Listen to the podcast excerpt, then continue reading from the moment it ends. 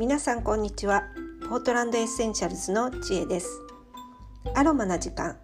こちらの配信はアメリカオレゴン州ポートランドからお届けしています。さて昨日在宅ワークのお話をちょっとしました、えー、日本とアメリカの違い住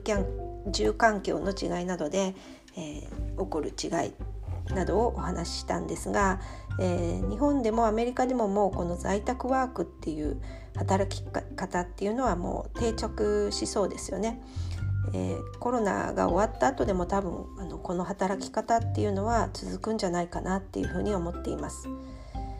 であのコロナで特にアメリカはもうロックダウンオレゴンはロックダウン状態になってるので本当にあの家の中でずっとこもってるっていう状態が続いているのであのストレスも多くなってきてるかと思います。えー、意図的にあのちょっと外に出て散歩してみるとかあの、まあ、家の中でできる運動ヨガとかピラティスとかあのちょっと体を動かすことをしないと本当にあの一日中ずっと座りっぱなしっていう形になるのであの体の不調も出てきてもおかしくないなっていうふうに思います。で、まあ、もちろん体の不調が出てあのストレスもたまるとお仕事も効率よくあのできるわけではならできるわけではないのであのやっぱりこう定期的な運動、えー、気分の切り替えっていうのは必要じゃないかなって思います。で、えー、在宅テレワークをあの快適にするための対策として、えー、メディカルアロマでできることを考えてみました。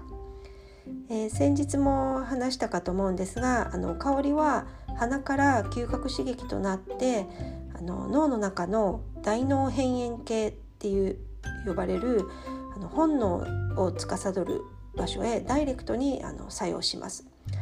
なので香りによる効果っていうのは即効性が高くってちょっとしたその気分転換にはもってこいなんですね。なのであの在宅テレワークに、えー、メディカルアロマを活用するっていうのはとてもいいことだと思っています。でまあ、毎日あの同じ場所で同じ時間から仕事を始めてずっと家の中部屋の中にこもってるなのであのやっぱりこう気分をビジネスモードにこう朝からすっきり切り替えたいですよね。で朝の目覚めよくあの頭がすっきりする香りっていうのを考えてみました。で代表的なものがあの頭をすっきりさせて集中力やあの記憶力を上げる作用のあるあの精油っていうので、えー、ローズマリーカンファーあとレモンやグレープフルーツペパーミントレモングラスなどこういった精油があの効果的ではないかなっていうふうに考えました。でこの中からまあ好きな香りをあのディフューザーとかであの仕事を始める、まあ、20分ぐらい前にちょっと炊いておくとかあと一番簡単なのがあのコットンに1滴垂らしてで、まあ、机の片隅にでも置いておいて、まあ、ふんわり香らせるなんていうやり方もあります。であのもし手に入るようであればあのアロマウッドとかアロマストーンなんていうものが売ってます専門店なんかで売ってますしあのネットであの販売されてるものなのであのそんなに高くないはずです。でそういったものを購入して、まあ、それにあのポトンとこう1滴2滴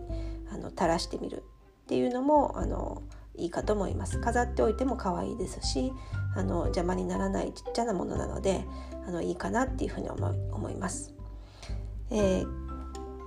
というわけで、えー、今日はあの在宅テレワークに使えそうなメディカルアロマに関してあのご紹介しました、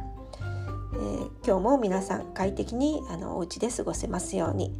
えー、聞いてくださってありがとうございます。それではまた明日。